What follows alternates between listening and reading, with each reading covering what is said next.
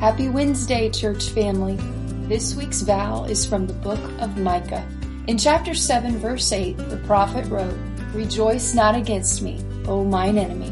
When I fall, I shall arise. When I sit in darkness, the Lord shall be a light unto me. I love this verse for a couple of reasons. One being the directness of Micah's declaration.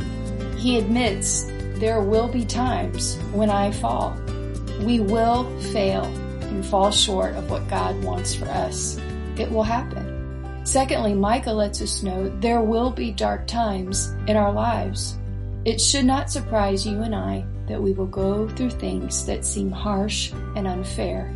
Living for God does not exempt us from the realities of living in a world much different from what He intended. But here's the good news according to the prophet I will get up again, and the Lord will be my light. As certain as failure and darkness are, so will my determination be to get up again with the Lord's help and His constant presence. We can get up.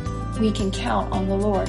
He will help us and surround us no matter what we do, no matter what happens. Jesus is there, shining His amazing light.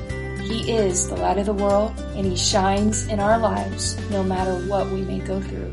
That's some really good news. Happy memorizing.